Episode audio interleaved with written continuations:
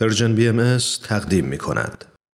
در این بخش از برنامه‌های این چهارشنبه رادیو پیام دوست در کنار شما شنوندگان عزیز همراه میشیم با خبرنگار.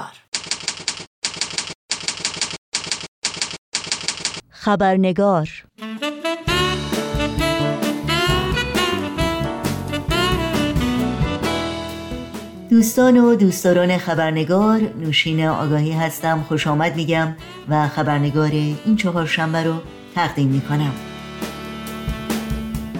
خب همونطور که میدونید هفته گذشته به مناسبت 100مین سالگرد درگذشت حضرت عبدالبها، جانشین حضرت بهاءالله، پیامبر ایرانی و بنیانگذار آیین بهایی، گفتگویی را آغاز کردیم با دکتر رامین علیزاده، پژوهشگر تاریخ و آثار بهایی.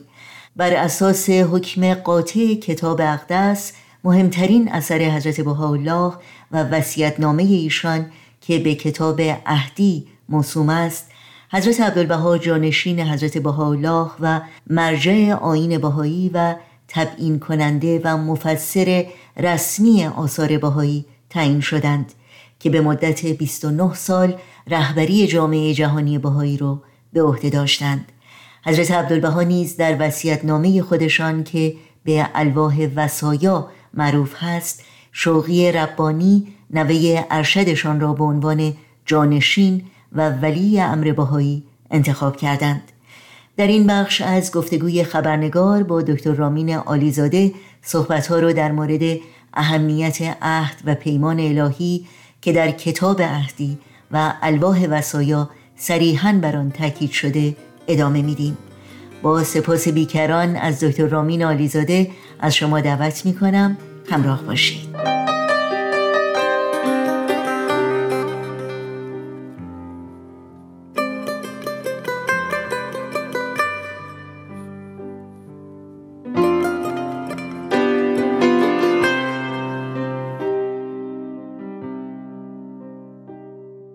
آقای دکتر علیزاده، وقتی که از عهد و پیمان و یا میثاق الهی در آیین بهایی صحبت میکنیم، منظورمون دقیقاً چی هست؟ عهد و میثاق خداوند کلاً با بشر یک چیز جدیدی نیست. در حقیقت کل ادیان به شکل و نامی به اون عقیده دارند. اول از همه یک عهدی است به نام عهد اعلی است که در قرآن سوره اعراف آمده که خداوند بشر خودشو قبل از وجود این عالم، یعنی در عالم ارواح، همه رو جمع کرده و از آنها پرسید الستو بربکم، و آنها همه با هم جواب دادند بلا. یعنی خداوند پرسید آیا من خدای شما هستم؟ و در جواب کل گفتند بله به درستی هستی. این رو میگن اولین عهدی بود که خداوند با بشر انجام داده. و در هر عصری که پیامبری برای تربیت روحانی بشر میاد، یک تجددی است از این همین عهد اعلی است که الان راجبش صحبت کردیم. به اضافه این عهد اعلی است که صحبتشو کردیم، در هر دوره‌ای که پیغمبری میاد برای تربیت بشر، دو عهد مهم دیگری با او میبندد. یکی هست به نام عهد اکبر که اون به این شهره که خداوند قول به بشر میده که موقعی که انسان و تمدن انسانی دوباره در افول روحانی است، خداوند یک پیامبر دیگری میفرسته برای تربیت اون و این موضوع تا ابد ادامه خواهد داشت.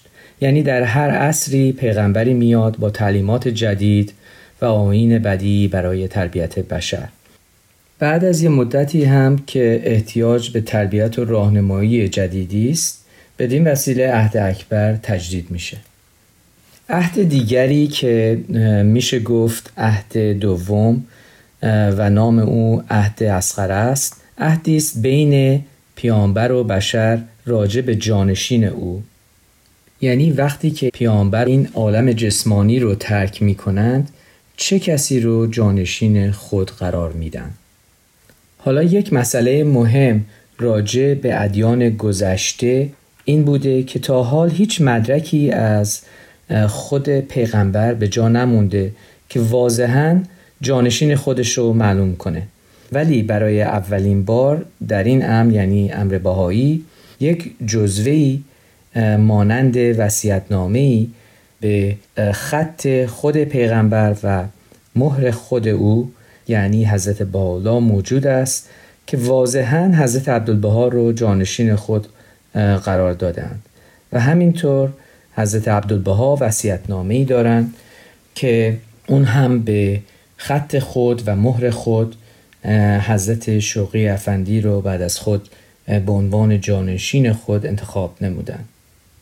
این وصیت‌نامه حضرت عبدالبها در حقیقت 3 نامه هستند که در سالهای مختلفی نوشته شدند و این 3 رو با همدیگه وصیت‌نامه ایشان میگویند و اسم آن را الواح-وصایا خواندند. خلاصه اگر ما میگیم الواح-وصایا یعنی وصیت‌نامه حضرت عبدالبها. خیلی ممنون.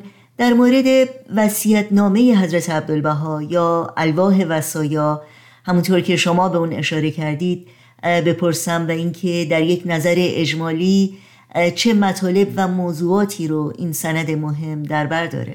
تقسیم بندی محتویات الواح-وصایا یا همون وصیت‌نامه حضرت عبدالبها رو میتوان به انواع مختلف انجام داد، ولی یک نوعش این هستش که در حقیقت در 3 قسمت، همونطور که گفتیم در 3 نامه هست که هر کدام از این 3 در زمانی مختلف نوشته شده.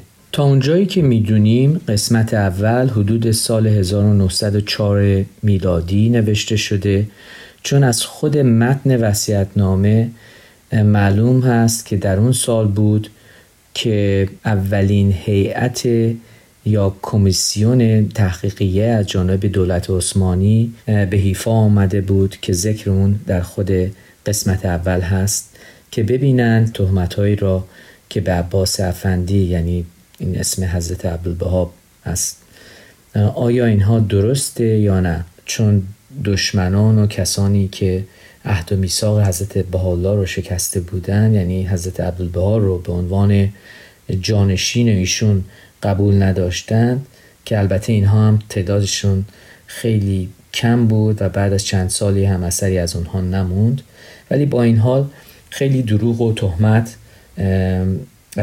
از حضرت عبدالبها به مرکز دولتی عثمانی، یعنی اون موقع استانبول بود، میفرستادند و برای اینکه دولت بفهمه که حقیقت موضوع چیه، این کمیسیون تحقیقی رو فرستاده بود به حیفا که حقیقت موضوع رو بفهمن. که میدانیم بعد از چندی این هیئت برگشتند بدون اینکه کار خلافی یا چیزی از ایشان پیدا کنند. قسمت دوم هم فکر می‌کنیم حدود سال 1907 میلادی نوشته شده که آن هم دوباره از متن وصیت‌نامه میشه گفت در زمان دوران آمدن هیئت تحقیقیه برای دومین بار بود که اونها هم باز چیزی پیدا نکردند و بازگشتند. البته تمام اینها باعث نگرانی حضرت عبدالبها، فامیل ایشون و سایر دوستانی که در حیفا بودند میشد. قسمت سوم هم چند سالی بعد نوشته شده که طول آن از قسمت اول و دوم خیلی کوتاه‌تر است. از نظر محتویات این اثر، یعنی وصیت‌نامه ایشان، در وهله اول و در حقیقت مهمترین موضوع راجع به جانشینی بعد از خودشونه که با کمال وضوح فرمودند که عالم بهایی توجه خودشون را بعد از فوت خود به حضرت شوقی افندی ولی امرالله انجام دهند که ایشان در حقیقت نوه خود حضرت عبدالبها بودند. یک موضوع مهمه و بخش بزرگی از این وصیت‌نامه ذکر تمام مشقات و آزارهایی است که هم در دوران پدرشون یعنی حضرت بهاءالله و هم در دوران خودشون از دست کسانی که نقض عهد و میثاق کرده بودند، کسانی که موافق با جانشینی حضرت عبدالبها نبودند. این گروه که البته تعدادشون گفتیم خیلی زیاد نبود و به وصیت‌نامه حضرت بهاءالله در حقیقت وفا ننموده بودند و در پایان هم یکی از مهمترین قسمت‌های این وصیت‌نامه راجع به مؤسساتی است یا ارکان مؤسساتی است که باید در آینده برپا شود، که آن نظم بدیع یا سیستم تمدن جدیدی رو که حضرت بهاءالله یعنی پدر ایشان به آن در آثار خود وعده داده بودند برقرار شود و وحدانیت عالم بشری در نهایت به انجام رسد، که راجع به این مؤسسات هم میتونیم بعداً بیشتر صحبت کنیم. بله خیلی ممنون. در مورد اهمیت الواح وصایای حضرت عبدالبها و اینکه تا چه حد این وصیت‌نامه برای آیین بهایی و همینطور پیروان این آیین سرنوشت ساز بوده، اگر ممکنه توضیحاتی رو برای شنوندگانمون بفرمایید. خیلی ممنون از سوالتون و چون این سوال ابعاد زیادی داره جوابش یک کمی طولانی تره. همونطور که گفتیم این اثر یعنی وصیت‌نامه حضرت عبدالبها اثری است بسیار مهم هم برای جامعه بهایی و هم برای غیر بهایی. یک نکته مهمی رو که راجبش صحبت کردیم، راجب اون عهدی رو که پیامبران با مردم خود می‌بندند، خصوصاً آن عهد اصغر که یک جانشینی برای خود انتخاب می‌کنند، در آثار قدیم هیچ جزوه‌ای که به خط و مهر پیغمبر باشه وجود نداشته که صریحاً یا وضوحاً جانشین خودش رو معین کرده باشه. برای این خاطرم بود که طرفداران پیغمبر همیشه اختلاف و انشقاق بینشون بوده. مثلا اگر دوره اسلام رو ملاحظه کنیم میبینیم که اصل اختلاف بین مردم سنی و شیعه از آن موقع بود که عمر موقعی که پهلوی پیغمبر، موقعی که پیغمبر در بستر بیماری بود و خواسته بود که جزوه‌ای بنویسه راجع به جانشینش، عمر گفتش که حسبنا کتاب الله، یعنی کتاب خدا برای ما کافی است، یعنی قرآن کافی است. پس علی که لفظاً پیغمبر او رو جانشین خود قرار داده بود، اون رو کاملاً کنار گذاشتن و بعد از پیغمبرم که میدونید که به جای علی ابوبکر به خلافت و جانشینی انتخاب شد. خب همین جمله یا کلمه حسبنا کتاب الله بود که حضرت عبدالبها در یکی از آثار بسیار مهم خودشون به نام لوح هزار بیتی میفرمان باعث انشقاق و دو دستگی اسلام شد و هنوز آثار این جمله را در ارکان و هیکل اسلام و مؤمنین او میبینیم. خب این یک مثال بود، ولی در ادیان دیگر هم تأثیرات این نموداره. ولی در دیانت بهایی مصدر امر و پیغمبر آن یعنی حضرت بهاءالله یک وصیت‌نامه که به خط و امضای خود دارند موجوده که با کمال وضوح جانشین خودشون را انتخاب کردند و همچنین حضرت عبدالبها در وصیت‌نامه خیش یعنی الواح-ی-وصایا وضوحاً حضرت شقی افندی را بعد از خود جانشین قرار فرمودند. پس با داشتن چنین سندی اختلاف یا انشقاق یا پراکندگی بین مؤمنین بهایی سخت‌تر میشه چون چنین سندی راجع به جانشین خود موجوده. این اولین باری است که در تاریخ ادیان میتوان گفت هم از مؤسس امر و هم از جانشین او یک سند واضح و مهمی برای بشر باقی مونده. و یک موضوع اساسی دیگر در این وصیت‌نامه نقشه و طرح نظمی است که حضرت بهاءالله قبلا وعده اون رو در آثار خود داده بودند. این نظم بدیع یا نظم جدید اساسش در تأسیس این مؤسساتی است که تدریجاً باید به وجود بیایند و به وسیله آنها هدف اصلی آیین بهایی واضح شود. و آن هدف چیست؟ آن هدف وحدت عالم انسانی است. حضرت عبدالبها مانند یک معماری که ساختمانی رو تحریزی می کنند، در این وصیت‌نامه طرح تشکیل و تنظیم این مؤسسات و اعضای آنها و انتخابشون و مسئولیت‌هایی که به عالم بشریت خواهند داشت رو شرح می‌دهند. یکی از پایه‌های لازمه برای تشکیل مؤسسه بیت‌العدل که این مؤسسه عالی‌ترین مرجع جامعه بهایی است، برای اولین بار حضرت عبدالبها در وصیت‌نامه خود ذکر فرمودند. این پایه‌ها به نام محافل یا هیئت‌های روحانی ملی می باشند که اعضای آنها 9 نفرند که انتخاب شدند و در هر کشور امور جامعه بهایی آن کشور را به عهده می گیرند.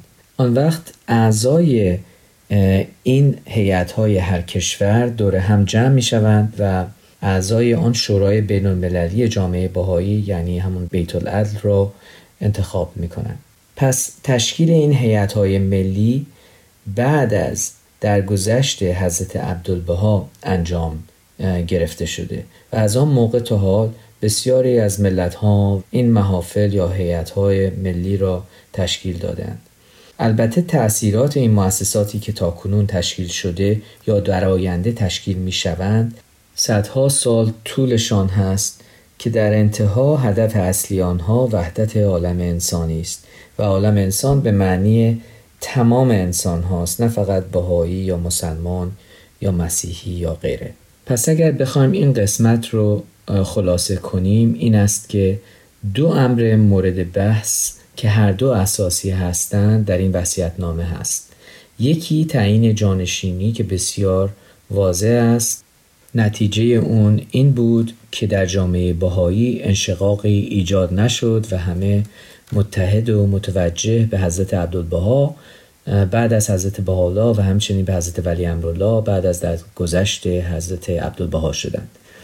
این اتحاد کاملا لازمه اگر هدف وحدت تمام عالم بشریت باشد که گفتیم این هم هدف اصلی آیین بهایی است. حالا رابطه این با امر دوم که گفتیم تأسیس این مؤسساتی است که موجب این وحدت عالم انسانی در آینده خواهند شد کاملا واضح می باشد.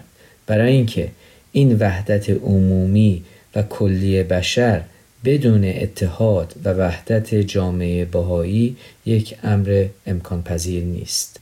پس این بود رابطه بین امر اول که موضوع جانشینی است و امر دوم که موضوع تأسیس این مؤسسات نظم بدی است و ارتباط این دو در حقیقت وحدت عالم انسانی است، چه بهایی و چه غیر بهایی. ما آخرین پرسش من در مورد شوقی ربانی جانشین حضرت عبدالبها است و اهمیت و چگونگی این انتقال در رهبری آیین بهایی. مقام ولایت گرچه در ادیان دیگر تازگی نداشته، ولی در دیانت بهایی این مقام برای اولین بار در وصیت‌نامه حضرت عبدالبها ذکر شده. همانطور که حضرت بهاءالله حضرت عبدالبها را مرجع امر خود و مبین آیات الهی برگزیدند، مبین یعنی شخصی که حق معنی و تفسیر آیات رو داره، و به همین روش حضرت عبدالبها در وصیت‌نامه خود حضرت ولی امرالله را به سمت ولایت و مفسر آیات الهی برگزیدند. البته وقتی که خبر این مسئولیت بزرگ به عالم بهایی رسید، هیچ کس انتظار اون را نداشت. حتی خود حضرت شوقی افندی هم که در آن موقع در دانشگاه آکسفورد انگلستان میان تحصیلات خودشون بودند، انتظار اون رو نداشتند که به عنوان ولی امر انتخاب شوند. یک امر دیگری که در وصیت‌نامه حضرت عبدالبها است غیر از تعیین ولایت انتخاب تشکیل بیت‌العدل اعظم که گفتیم اون شورای اداری جامعه بهایی است، مقام تشریع احکام جدید رو به عهده گرفتند، یعنی احکامی رو که بشر در آینده به آنها احتیاج دارد، احکامی را که در کتاب اقدس وجود ندارند ولی آینده دنیا احتیاج آنها رو داره. پس میتوان گفت که این یک حالت زنده بودن به احکام میده که در هر دوره مورد تجدید قرار خواهد گرفت. خب پس این فرق ولایت و مقام شورای اداری جامعه بهایی یعنی بیت‌العدل اعظم بود که الان صحبتش کردیم. در دوران حیات حضرت عبدالبها البته هنوز بیت‌العدل تشکیل نشده بود و همچنین در دوران حضرت ولی امرالله گرچه پایه‌های نظم اداری یعنی تأسیس محافل یا هیئت‌های ملی انجام گرفته بود، ولی انتخابات و تشکیل اولین بیت‌العدل جامعه بهایی در سال 1963 میلادی یعنی 5 سال بعد از درگذشت حضرت ولی امرالله انجام گرفت. پس دوران ولایت با درگذشت حضرت شوقی افندی به اتمام رسید و چندی بعد دوران بیت‌العدل یا شورای اداری جامعه بهایی آغاز شد. پس در خاتمه اگر برگردیم به آغاز گفتارمون که راجع به عهد و میثاقی بود که خداوند با بشر بسته بود که صحبتش رو کردیم، ادامه آن عهد توجه و اطاعت از بیت‌العدل اعظم است. بی نهایت سپاسگزارم از شما دکتر رامین علیزاده از مطالب جامع و بسیار ارزنده‌ای که با ما در میون گذاشتید. براتون آرزوی موفقیت دارم و امیدوارم باز هم با شما در این برنامه همراه باشیم. بسیار متشکرم از دعوت شما. خداحافظ. و حسن ختام خبرنگار امروز مناجاتی است از حضرت عبدالبها که از شما دعوت می‌کنم توجه کنید.